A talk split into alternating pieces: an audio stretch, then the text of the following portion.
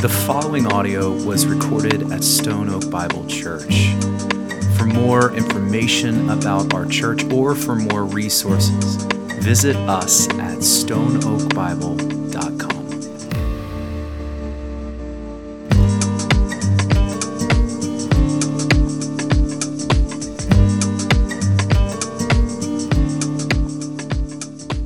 in, uh, on August 18th in 1963, in front of the Lincoln Memorial in Washington, D.C., Martin Luther King Jr. delivered one of the most influential and um, famous speeches in all of American history. It's become known as the I Have a Dream speech. And uh, it was absolutely catalytic. And what, what Martin Luther King Jr. did is identified um, injustice as he looked out, racial injustice. And this, this, um, this scene is, is known for I have a dream, painting a picture of, of what a new future could look like. And it was uh, in this speech, one of the most famous lines is he says, I have a dream that my four little children will one day live in a nation where they will not be judged by the color of their skin, but by the content of their character. It's a powerful speech. Um, again, catalytic, calling out for justice, for change, for action. But it was in this speech that Martin Luther King Jr. quotes Amos. And um, although we've talked about this before, Amos is one of the lesser known books in your Bible for, for so many of us. Um, however, for many Americans, there is one passage of Amos that we will know, even though we may not know it belongs to Amos. It is poetic, it is powerful, and in Martin Luther King's speech, he says this No, no, we are not satisfied, and we will not be satisfied until, he says, justice roll down, rolls down like waters, and righteousness like a mighty stream. This is Amos 5 24. And in many ways, and in several reasons, um, I believe that Martin Luther King Jr. was correct to point to Amos in light of all the injustice that, that he saw. I believe he was correct to do that. We're going to talk about that this morning. But I also want to argue that there is much, much, much, much more to this text here this morning. And I believe that there is something that often gets overlooked as we look at this famous um, verse. And we're going to dig into this, this text this morning. Um, we're going to start, if you have your Bibles, we're going to start our time in Amos 5 16. I want to give us a little bit of context to get there. So, if you remember what we're coming off of, um, in, in the, the text that we just walked through, what God has just done is identified the sins of the people and he calls them out. I'll be very quick to get us caught up, okay? In uh, Amos 5:10 it says, "They hate him who reproves in the gate. They abhor him who speaks the truth." What that means is they hate the truth and the truth tellers. They hate them both. He moves on into verse 11 and says, Therefore, because you trample on the poor and exact taxes of grain from him. In other words, they're going exactly against, uh, explicitly against God's command to care for those who are needy and hurting. They're trampling the poor that are among them. Right into verse 12 For I know how many are your transgressions and how great are your sins you who afflict the righteous, who take a bribe, who turn aside the needy at the gate. So, so here's what we're seeing we see they hated the truth and those who told it. They trampled on the poor and the needy, and they promoted and contributed and profited from the injustice in their community. This was God's word against Israel. And, and it is from this, we got a glimpse of this last week. We're going to continue it on but we see that the judgment that God is bringing against Israel is extensive. If you remember the first few verses in Amos 5, he says, Hear this word that I take over you in lamentation, O house of Israel, fallen no more to rise as the virgin Israel, forsaken on her land, with none to raise her up. Says, For thus says the Lord, a city that went out a thousand shall have a hundred left, and that which went out the hundred shall have ten to the house of Israel. It's absolutely devastating. And, and, it's here. I told you I was going to be quick because we got, we got some fun, some fun ahead. Um, but it's here that we get to our text this morning in verse 16. So in verse 16, right out of this, we read this. Therefore, thus says the Lord, the God of hosts, the Lord, in all the squares there shall be wailing, and in all the streets they shall say, Alas, alas. They shall call the farmers to mourning and to wailing those who are skilled in lamentation. And in the vineyards there shall be wailing, for I will pass through your midst, says the Lord. So that's devastating. That is sadness and lament. And, and, and um, listen, I have the understatement of the morning. You ready? Understatement of the morning. This is disappointing. this is super disappointing to read. And uh, I have a horrible example. Um, but this is what came to my mind. I am a cowboy fan. And I'm not talking like, like uh, um, horses and hats. The Dallas Cowboys. I'm a cowboy fan. And um, as a cowboy fan, I am used to disappointment. Very used to it. If you're a cowboy fan, you know what I mean. And this is what came to my mind. Um, there are so many years, so, so, so, so, so, so many years, when, when you have all the talent. It's all there. Like, oh, Super Bowl, here it is. Like, we have it. Uh, we have all the buzz, the press, the stadium. On paper, woo, it's there. This is our year. Year after year. This is our year. And um, it's like the team was built and called and chosen for this moment. This, this is going to be our year. And after so much expectation, and this, ah, the year starts. And most of the time, it does not take long because one thing after another, one game after another, disappointment.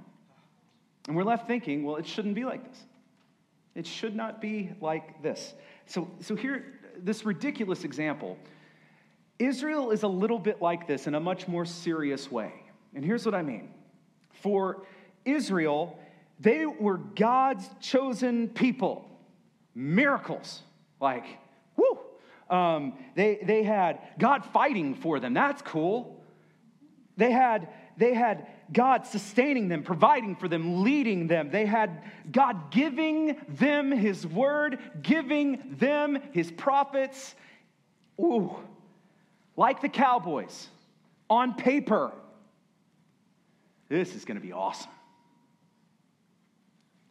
Who can stop this? But unfortunately, also like the Cowboys, disappointment. Disappointment. The people of God, God's chosen people, are now here in our text in complete lament, wailing, sadness, brokenness. And I have to just, it should not be like this. And yet, here we are in our text. Just in complete brokenness. This is God's people. It shouldn't be like this. And yet, here we are. And this brings us to something so important. Amos brings up this day in verse 18. This day that is called the day of the Lord. Verse 18 says this Woe to you who desire the day of the Lord. Why would you have the day of the Lord? It's a fair question. It is darkness, it's not light. Uh, this, this imagery is just crazy. As if a man fled from a lion and a bear met him. It's a bad day. Or went into a house and leaned his hand against the wall and a serpent bit him. Again, bad day. Is not the day of the Lord darkness and not light and gloom with no brightness in it? I want to pause here because this is huge. This is huge, and we need to do some work digging in here. Got a question for you. What is this? What on earth is the day of the Lord? What is it? Um, for some of you, when I say day of the Lord, don't just you know, throw out answers. But in your head, think about it. When I say day of the Lord, some of you, your mind goes to like images of Revelation. And you got Jesus on a horse with a sword, and it's just apocalyptic, and death is being defeated, and justice and truth is rolling in, right? For some of you, you think about that. Others of you, when I say the day of the Lord, you think happy thoughts. You think, well, on that day, I get to be with Jesus. The day Jesus comes and I'm with him in his presence, and the finish line of this fallen world is there, and now it's Jesus, and it's good, and it's happy. Some of you think about that. Others of you, when I say the day of the Lord, you might not think of any of that. You might think directly Old Testament on me. When I say day of the Lord, you think of smiting in the Old Testament. That's you. Comes to your mind. Others of you, you have absolutely no framework whatsoever when I say day of the Lord, and you're thinking, isn't that Sunday? The Lord's day, right? So I got to ask, like, what is the day of the Lord? We need to dig in here. When we bring in all of the teachings of Scripture on the day of the Lord, um, the day of the Lord refers to two things. And these are not mutually exclusive, but the day of the Lord, when you see this in Scripture, refers to two things. Um, first, this is wordy, but I put it up here, so you're, you're fine to read it. Um, it's that day. It is that revelation time. It's that day, the ultimate end, when God will punish and restore the whole world. It's done through Christ's first and second coming. It is done. The day of the Lord is here. The enemy is defeated, death is defeated, sickness is defeated, sin is defeated. Justice and righteousness are here and they're not going anywhere. That's the day of the Lord. So when you think of this day of the Lord, this in this way, think Revelation. The end of your Bible, the end of the story. That's the first. The second, though, is, is, is related, but the day of the Lord, as we look in Scripture, also refers to the times, the moments in history, the penultimate days that we see in Scripture and history that clarify, anticipate, and point to that final day. The times when God, in His power, shows up to bring His justice to bear on the world He created. Church, that's what we see in Amos. It's the second one the people of Israel were about to experience the day of the Lord, the day when God was going to address their sin and his power and bring the, the justice and righteousness. The day of the Lord is that moment when God, in all of his holiness, deals with sin and brings shalom, his peace. And on that day, the furthest one over, on that day, he brings his perfect shalom forever and ever and ever. Forever and ever. And on these days, over here on this side of the screen, on these days, he brings his justice and shalom in ways that points us forward to that day. The day of the Lord. And today, this morning, sitting in this room, we look back at the coming of the day of the Lord that we see in this text. For the people of Israel in this incredible text. But, church, we also look forward to the day of the Lord that will come. We look back and we look forward. And Amos says something so important. I want us to look at this again. Look at this again. Um, notice here Woe to you who desire the day of the Lord. Listen, this is revealing. This is really revealing because it reveals the heart of the people. Um, I'm going to get ahead of myself here. That's okay. I'm just going to throw it all out. We'll, we'll get, we'll, I'll catch up to myself here in a little bit. Um, unrepentant sinners should absolutely fear the day of the Lord because there is absolutely nowhere to hide. There's nowhere to go. He is perfect, He is righteous, He is just, and as sinners, we are not. And, and we have all sinned and fall short of the glory of God. And, and Romans chapters 1 through 3 makes it clear multiple times that God's response to sin is perfect wrath. And, and we see this, and there will be justice on the day of the Lord. And to be clear here, that doesn't make our God bad or mean or cranky, it makes him good. You do not want a God who sweeps sin under the rug. You might want him to do that with you. We don't want that, church. We want a God who's perfect and holy and just. And on the day of the Lord, he is perfect and holy and he is just. It's this moment when God addresses and judges sin. And so, for unrepentant sinners, woe to you who desire that day. Woe to you who desire that day. Unrepentant sinners should fear the day of the Lord. But here's the thing we who are forgiven, we who are children of God, we who are redeemed, we can anticipate the day of the Lord with great hope. With great hope. I love the way Paul says this in 1 Thessalonians. Um, in 1 Thessalonians 5, he, he says this. Um, well, it would say it. There we go. There we go. All right. Now, concerning the times and the seasons, brothers, you have no need to have anything written to you, for you yourselves are fully aware that the day of the Lord will come like a thief in the night. While people are saying there is peace and security, then all of a sudden, destruction will come upon them as labor pains upon a pregnant woman, and they will not escape. That is vivid, especially for the mothers in the room. That's vivid. And, church, that's Amos. Things were going well. Like we got our big houses and big vineyards, we're good. And then out of, out of nowhere, they will not escape. This is Amos.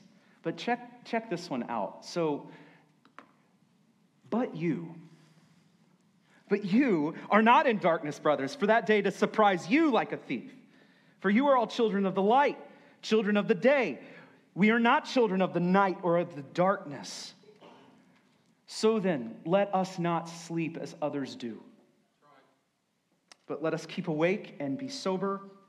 For those who sleep, sleep at night. Those who get drunk, get drunk at night. But since we belong to the day, let us be sober, having put on the breastplate of faith and love for a helmet, the hope of salvation. And I love this for God has not destined us for wrath, but to obtain salvation through the Lord, our Lord Jesus Christ, who died for us so that whether we are awake or asleep, we might live with him. That's awesome. Therefore, encourage one another and build one another up, just as you are doing. As children of the light, we look at that day differently. We look at that day differently. This is honestly what justification is. We've talked about it twice on this stage already this morning.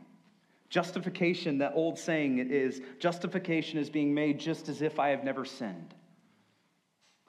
That's what Jesus does. That's salvation. For those who have been justified, this is a day of anticipation. Think about it like two kids. I have an example, another, another weird one. I'm full of weird examples this morning. Two kids.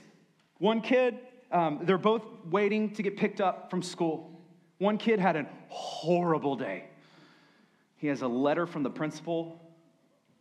His behavior was horrible. Um, his grades are horrible. It's not good. And he's waiting there in car line for mommy and daddy. Okay, kid number two, we have another kid who had an awesome day. Top grades, kindness off the charts, and has a letter of appreciation from his principal. They're both waiting. They're, they're both sitting there in car line. But see, this kid over here, the naughty one, this kid over here fears that moment when he sees Judgment Day coming in the form of his mom and his dad, when he has to give an account for what just happened and what's in his backpack. Kid number one, there's fear as he waits in that car line, while the other kid, when will they get here? I think there's Sonic on the way home for me. Like, that's this kid. Here's the thing These are two very different responses from the children waiting. Two very different responses. And I want you to notice here which one of these are like Amos, the people of Israel and Amos. Which one? Amos says, Woe to you who desire mom and dad to pull up in this car line. Woe to you. Amos says, You have sinned greatly.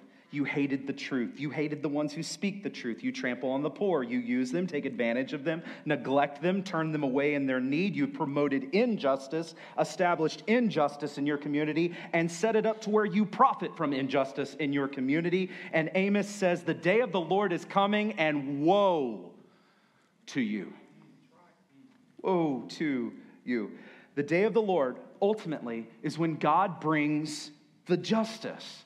So, what Amos says is Woe to you who walk in, celebrate, and benefit and promote injustice. Woe to you on that day. And then he says, verse 21, I'm moving on. Uh, fair warning, this one's tough. This one stings just, uh, just a little bit. I hate, I despise your feasts. I take no delight in your solemn assemblies. Even though you offer me burnt offerings and grain offerings, I won't accept them and the peace offerings of your fattened animals, um, I'm not even going to look at them. Take away from me the noise of your songs. To the melody of your heart, your harps, I will not listen. I hate and despise your feast. I don't delight in your assemblies. I don't accept your offerings. I will not even look at your peace offerings. I want you to take away the noise of your worship and your songs, and I'm not even going to listen to your melodies. So read this. First, ouch. But then, second, as you think about this, something struck me as I read this. I can't help but think, but wait, God, you're the one who established those feasts. You're the one who told us to do this. You, you're the one who gave us the plan for our assemblies. You're the one who gave us in such great detail what our offerings should look like, what our sacrifices should look like, what our peace offerings should look like. You told us how to do it, you laid it out. Your, it's your plan. Your word told us this. Your word says, Sing to you a new song, and now you tell me you hate it? You, you, I looked at this, and it's just, you have to, you have to ask, and Here's the thing our feasts, our assemblies, our offerings, our songs, hear me, they are all good things. They are all good things. They are all things God told us to do. They are things that God's word has told us to do. So, what can this mean that now our God hates what he commanded? Despises it, will not accept it, look at it, listen to it. He will remove it. God, these are your things, your command. But here's the thing as I sat with this, I realized something. We've said this before in Amos that all the outward signs of religious motions that we go through does not fix or address a sinful, wicked heart. It does not address it. It does not even touch it. It does not purify it. The heart of the problem was a heart problem for the people. And that's why I, I, I, had to bring this text up. Hosea 6, God says it so clearly I desire steadfast love, not sacrifice the knowledge of God rather than burnt offerings. So, even doing God things, doing things in the name of our God, doing things for Him, um, church, that alone does not please Him. It does not save you. And it doesn't even earn you brownie points with Him. It doesn't make you more likable, more lovable. This is why Jesus, in one of the hardest texts, I've never officially preached this text, but it haunts me. In Matthew 7, when Jesus says, Not everyone who says to me, Lord, Lord, um, will enter the kingdom of heaven. He goes on to say, On that day, many are going to say, Lord, didn't I do these things in your name? Didn't I prophesy? Didn't I do mighty things and cast out demons, right? And then Jesus says, I will declare to them, I never knew you. Depart from me, you workers of lawlessness. Jesus is pointing to the same thing here that, church, it's possible for us to do all the right things on the outside, all of them. To go through all of the right religious motions, and even to do the things that Scripture tells us to do and that Scripture says is good, and yet for your heart to be far away from God. not even caring about God. Christ saying, Depart from me, I never knew you. Today, we might not have the same feast they did, um, the same offerings, uh, the same songs. The church, we have our songs, we have our offerings, we have our assemblies, we have our feasts. And God's word is so clear to us, just as clear to us as it was to them, that He desires love and not sacrifice. That, that He desires the knowledge of Him rather than all the burnt offerings. He, in other words, He wants your, your head, your heart, and your hands. He wants all of you. He wants all of you. And just to be clear here, I want to say this one more time, just to, I am not heard wrong this morning. The feasts, the assemblies, the offerings, all of that, um, those were good things. They were not the problem. And Amos here is not calling them to stop. If you notice, uh, these things are good things. These are things, think about it like this, that would actually bring delight to our God when they come from a repentant heart, when they come from faith and love. Um, God looks at the heart. Um, uh, before we planted Stone Oak Bible Church, I was a worship pastor for, for a while. And um, there are so many times when just out of nowhere, and I mean this, a song, an old school song, will just flood into my head. A song I have not played, I have not sung in years, and it will come out of nowhere, pop into my mind, and without any chord chart, without any lyrics, it's like, oh, it's just there. It, I can't get it out. I, I, know the whole chord chart in my mind. Um, muscle memory, except now my calluses aren't what they used to, so it hurts a lot more. But it's still there. And, and this week, as I was sitting with this text, I had it happen to me that my mind, there was a song, it's an old school song. Many, many, many, many years ago, this song was sung in churches almost every week, every church. Um, it's really popular back in, in the day. It's a song called Heart of Worship. And um, the pre chorus of this song just flooded my mind. Um, the pre chorus of the song says, I'll bring you more than a song. For a song, some of you are singing it, I know it. Shows me how long you've been following Jesus. For a song in itself, I'm not going to. It's not what you have required. You searched much deeper within through the way things appear. You're looking into my heart. Church, that is Amos. This section of Amos. As we look at our lives today, God has called you to, to be a part, for example, of a local church, to be generous with your time with others and your talents and your treasures, to come together and worship in our songs, um, to use your gifts in the church and in the community, to tell people about Jesus, to remember Jesus in communion, to remember Jesus as we're about to do, and baptism. He's called us to do these things, yet we can do all these things. And, church, you should do these things. They are fantastic things to do, they're the will of God for you to do. You should do these things, but you need to hear me. None of those things save you. None of them. None of the things that we do. You're not saved by your church attendance. You're not saved by how loud you sing in church.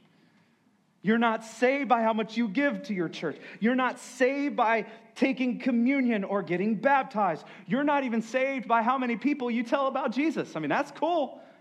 There's no salvation there. All of those, all of those things are great ways for you to glorify your God. All of them are fantastic ways for you to bring glory and to remember Jesus. Yet all of those things make lousy saviors. And even more, they are so terrible to try to hide behind. To try to hide behind. God wants your heart.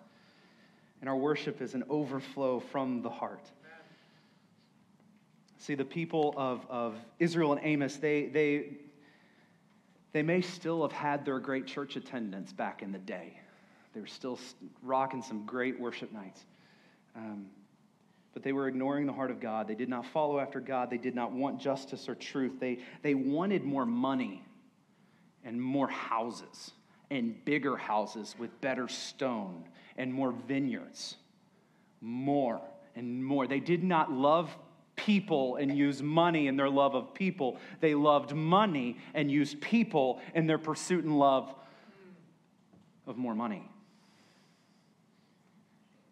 And no matter how much you dress that up with religion, it still stinks. And that's what we see in Amos. And this church gets us to that line, that famous, I have a dream line. He says, God says, listen, I hate your feasts, despise them, don't delight in them, don't accept, don't look at, don't listen, all encompassing. And then right out of that in verse 24, but let justice roll down like waters, and righteousness like an ever flowing stream. Okay, I said at the beginning that I think, as Martin Luther King Jr. said these words, I believe he was right in pointing to Amos to deliver the kind of speech that he delivered. But as I said, I also believe there is much more here that we often do not even touch or consider, and we need to this morning.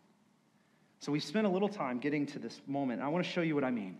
I want to show you the two ways that I think he was absolutely right to point to Amos. Number one, Martin Luther King Jr. was right to point to Amos because he was reminding us that God actually cares about injustice. He actually cares about this. Our God cares about this. God was calling out in, in the people of Israel injustice and they were calling god was calling them out for ignoring the terrible things that were going on around them because god cares about this that means as we walk through those doors you and i should care about the injustice in our community and i know it's so easy to get jaded and suffer compassion fatigue because how do you care so much all the time i get that but that's your calling because god doesn't get weary God doesn't have compassion fatigue. And his spirit indwells you, so neither will you. Get to work. God cares about this, and so should we. And so that means, as God's people, we should not just be known for our elaborate and great worship gatherings, but for our Christ like love. This is the heart of God. To follow Christ is to be a disciple of Christ, which is to have the heart of Christ. This is this is our calling. So let justice flow, let righteousness flow. So, in a dark world, Martin Luther King Jr. reminds us of our prayer and our purpose to be the hands and feet of Jesus to bring shalom to our community. So, in that way, well, he was spot on to point to Amos. Another thing is, I think um, Martin Luther King Jr. captured well, actually, the call of Amos 5, 14, and 15. If you look at your, your text, a few short verses earlier, it's this text where God says, Hey, hey, hey, seek good, not evil, that you may live. He, in verse 15, he says, Hate evil, love good, establish justice in the gate. Listen, as you, as you look at that speech that he gave, man, that was Amos 5:15 speech. That's what that was. He was, he was saying in this time for us to, it's time for us to hate evil, to love good, and to establish justice. And to that, as people of the word, we say yes and amen. His, his dream was of a community who hated evil, who loved good, and who established justice. It was a reminder of us. However, I believe that something has been largely missed right now. And um, although King's dream can be likened to Amos and should be likened to Amos in so many ways, hear me. I, I believe that, that Martin Luther King Jr. preached the right message from the wrong text. He should have quoted 15. It's not as poetic as 24, though. I get it. Um, but there is something I believe so much deeper. But let justice roll down like waters and righteousness like an ever flowing stream. I have a question for you. In this verse, whose justice is this text referring to? Whose righteousness is this text referring to? Is it man's or is it God's? Is it man's or is it God's? Now, is it man's justice? Let's start here. Meaning, is this a call for the people to turn from their ways and to turn towards justice and righteousness? Well, as I mentioned in some sense, Amos 5:15, yes. Hate that evil, love that good, and establish that justice. Yes. So many scholars have, have looked at this and said, yes, that's exactly, this is the justice of man. But here's the thing, though, I'm just going to cut right to it because I could be here all day, but I'm not. Um, I do not believe that's the best way to answer that question. As I look at this, and as so many other biblical scholars look at this through history, I believe that the best way to answer this question is whose justice is this? Is I believe that this is not the justice and righteousness of man. I want you to think about this. What if this is a reference to God's justice and righteousness flowing down? What if? Um, what if this is a reference to the fact that God is going to judge the injustice? What if this is God's justice and God's righteousness flowing down? As I've studied this text, I believe the context of Amos 5 leads us to understand that the justice and righteousness of this text in 24 that this is a reference to the justice and the righteousness of our god flowing down the righteousness flowing down in fact to be more specific i believe that amos 5.24 is a direct reference back to the day of the lord that we have been talking about already and if you remember What's the day of the Lord? Well, the day of the Lord is that day, that moment when God brings the justice and the righteousness, when He deals with the sin and the injustice, and He establishes the justice. And what here, what here Amos is saying is, Woe to you people who are desiring the day of the Lord because your hearts are wicked. You hate the truth. You trample the poor. You promote and profit injustice, from injustice. And Amos says here that God is bringing the judgment and the day of the Lord is coming. And verses 21 through 23 reminds us that none of your religious motions are going to stop that. None of them. You cannot hide behind that stuff the offerings, the assemblies, the songs, the feasts, because God desires more. And right out of that, with so much sadness and lament that the day of the Lord is coming. It's here that Amos describes the day of the Lord as that, as justice, flowing, rolling down like waters, and righteousness like an ever flowing stream. Church, I believe this is so vitally important. I cannot overstate this. I cannot overstate this. Because hear me, this leads us to an incredibly important question the first question was whose justice? But if this is the justice of God, and as justice is rolling down, and righteousness of God is coming down like ever flowing streams, I got to ask you, where is your hope? Where is your hope? Because if it's man's justice that's in view here, your hope is doing better, being better. But as we understand, this is the day of the Lord, and this is the justice of God, I've got to ask, where is your hope? The justice of God, I've already said this because I got ahead of myself, is terrifying, terrifying for a sinner. So, as a sinner, where is your hope? Where is our hope? Because here's what I know your righteousness alone is not going to cut it. Um, your, you continually fall short. And you know that about you. I'm not telling you anything you don't know. In fact, you know it more than I do. None of your works are enough. And even that, your righteousness, according to Scripture, your best works are like filthy rags, which aren't all that awesome. So I know we know that's not enough. And we know that Romans 1:18 says the wrath of God is coming from heaven against all ungodliness and all unrighteousness of men. Church, that's me. That's you. So, where is our hope? Where is our hope? Scripture says in Romans 3:23, all of sin falls short of the glory of God. And then Romans 6:23 reminds us, hey, the wages of that is death. Where is your hope? Where is our hope in this? I want to look at Romans 3 actually. For all have sinned and fall short of the glory of God. I quoted that already, but praise God it doesn't end there.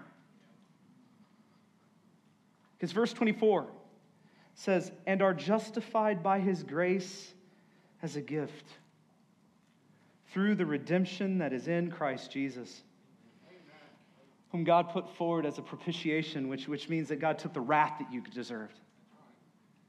That day of the Lord, fear, he took that by his blood to be received by faith. This was to show God's righteousness because in his divine forbearance, he passes over former sins. It was to show his righteousness at the present time. I love this text. So that he might be just in the justifier to the one who has faith in Christ. Church's justice and righteousness of God flows down as it comes down, as we see in Amos. And just as we will see on that day, that we look ahead. Our only hope, your only hope is Christ Jesus. He is everything. Everything. When the justice and righteousness of God flow down, there is only one, only one way to be saved. There is only one anchor. There is only one place to hide ourselves. Only one. It's not our assemblies, it's not our feasts, it's not our songs, it's not our righteousness, it's not any work that we can do. It is Christ and Christ alone. And here's our call from our text this morning Amos has already called us to be this remnant. Amos 5:15 that says, "Hate evil, love good, establish justice." We're called to be this countercultural people for God in the midst of an evil world. We've already talked through that. But this morning as we look at this text specifically, God is calling you to look up and to look ahead to the coming day of the Lord. Just as sure as it was coming for the people of Israel. And by the way, all the words that we have read has come true for the people of Israel in the book of Amos. And just as sure as it was coming, church, it is coming for us. Jesus is coming, and with him, justice. Justice will roll down like waters, and righteousness like an ever flowing stream. So let us seek the Lord and live. Christ is our living hope. And I want to end with this. Um, I know I've already put this text on the screen, but there's no rule that I can't show the same text twice because it's that good. Okay? I want to look again with all that we've talked about now. I want us to look at 1 Thessalonians 5 one more time. The final verses. And again, church, as we listen to this, as we look forward to the day of the Lord, that day when we see Jesus, that moment when all the broken gets unbroken, I want you to listen to this. For God has not destined us for wrath but to obtain salvation through our Lord Jesus Christ, who died for us, so that whether we are awake or asleep, we might, church, take this in, live with Him. So we know that, and here's your part. Verse 11. Therefore, encourage one another and build one another up just as you are doing The day of the Lord is coming. Christ is our living hope, our only hope. Let's encourage each other with that.